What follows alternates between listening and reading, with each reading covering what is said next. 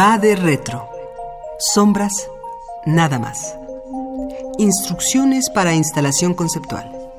1,20 por 85 centímetros. 2009. Se trata de una luminaria fotográfica que apunta hacia un marco trazado con cinta en una pared blanca. El espectador se coloca entre la luz y la pared de cara al marco. Se vuelve una pieza de arte sin cara. La silueta gana un valor estético. ¿Cuántas facetas quedan por descubrir en el arte? ¿Hasta dónde se puede llevar la experimentación pictórica, espacial, musical, escénica, plástica? La pregunta ya no es sobre lo que debe o no considerarse arte. Las preguntas son, ¿qué sigue? ¿Qué más se puede hacer? ¿Cómo se puede reinventar?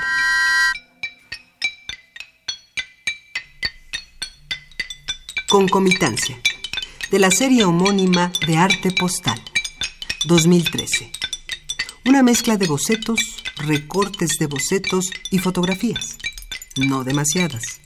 No abundan las imágenes. No saturan. A lo mucho habrá cuatro o cinco colores en toda la composición. Alrededor del dibujo de un templo azteca hay figuras femeninas. Una renacentista, una moderna sin boca. La boca está separada en la parte inferior de la postal. Corona todo una imagen de San Jorge a caballo peleando contra un diminuto dragón.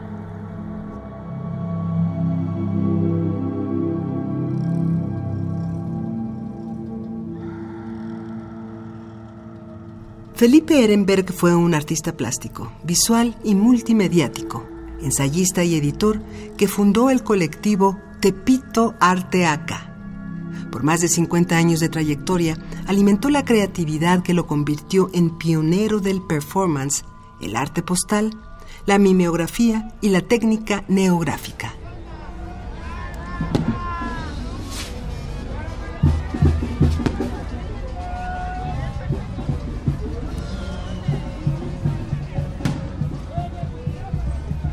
Urbanite Microinstalaciones. Partitura visual de 1998. Presentada en Guanajuato. 2009. Las delgadas grietas del pavimento callejero están rellenas de color. Apenas algunas líneas torcidas en azul, rojo y verde que llevan a lo que ya no puede definirse como un bache. Es un conjunto plástico una bolsa multicolor que cubre una porción desconocida del asfalto.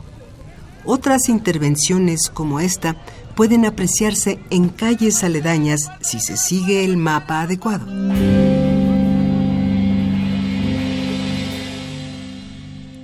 Su variedad de talentos hacen difícil una clasificación por lo demás innecesaria.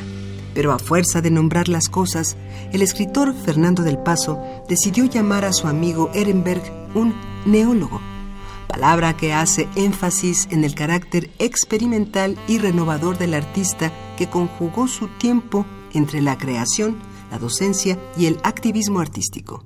Desde su primera exposición en 1960, su trabajo llamó la atención por innovar sin escándalo excepto el de las fuerzas políticas que tenían la mira sobre él tras los acontecimientos de 1968, situación que lo orilló a exiliarse junto a su familia en Inglaterra hasta 1974.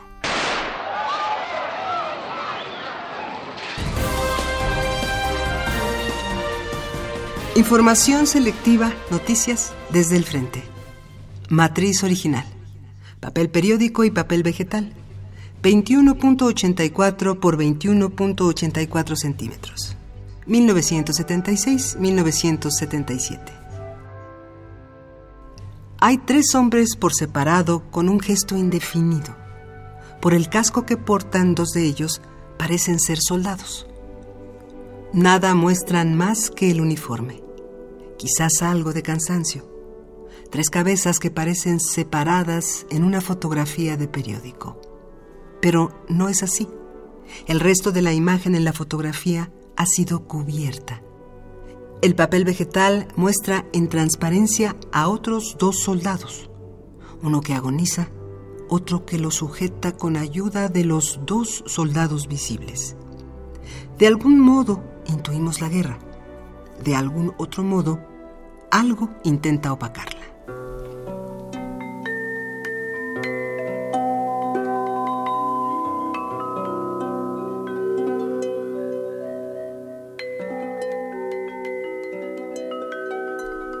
Becario de la Fundación Guggenheim, fundador del taller de comunicación Altos Dos Hornos, miembro del Partido Socialista Unificado de México, profesor invitado del Instituto de Arte de Chicago, agregado cultural de México en Brasil.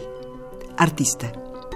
Desde 2016 había anunciado a los medios de comunicación que libraba una batalla con el cáncer, la cual finalmente perdió el pasado lunes 15 de mayo de 2017 a la edad de 74 años.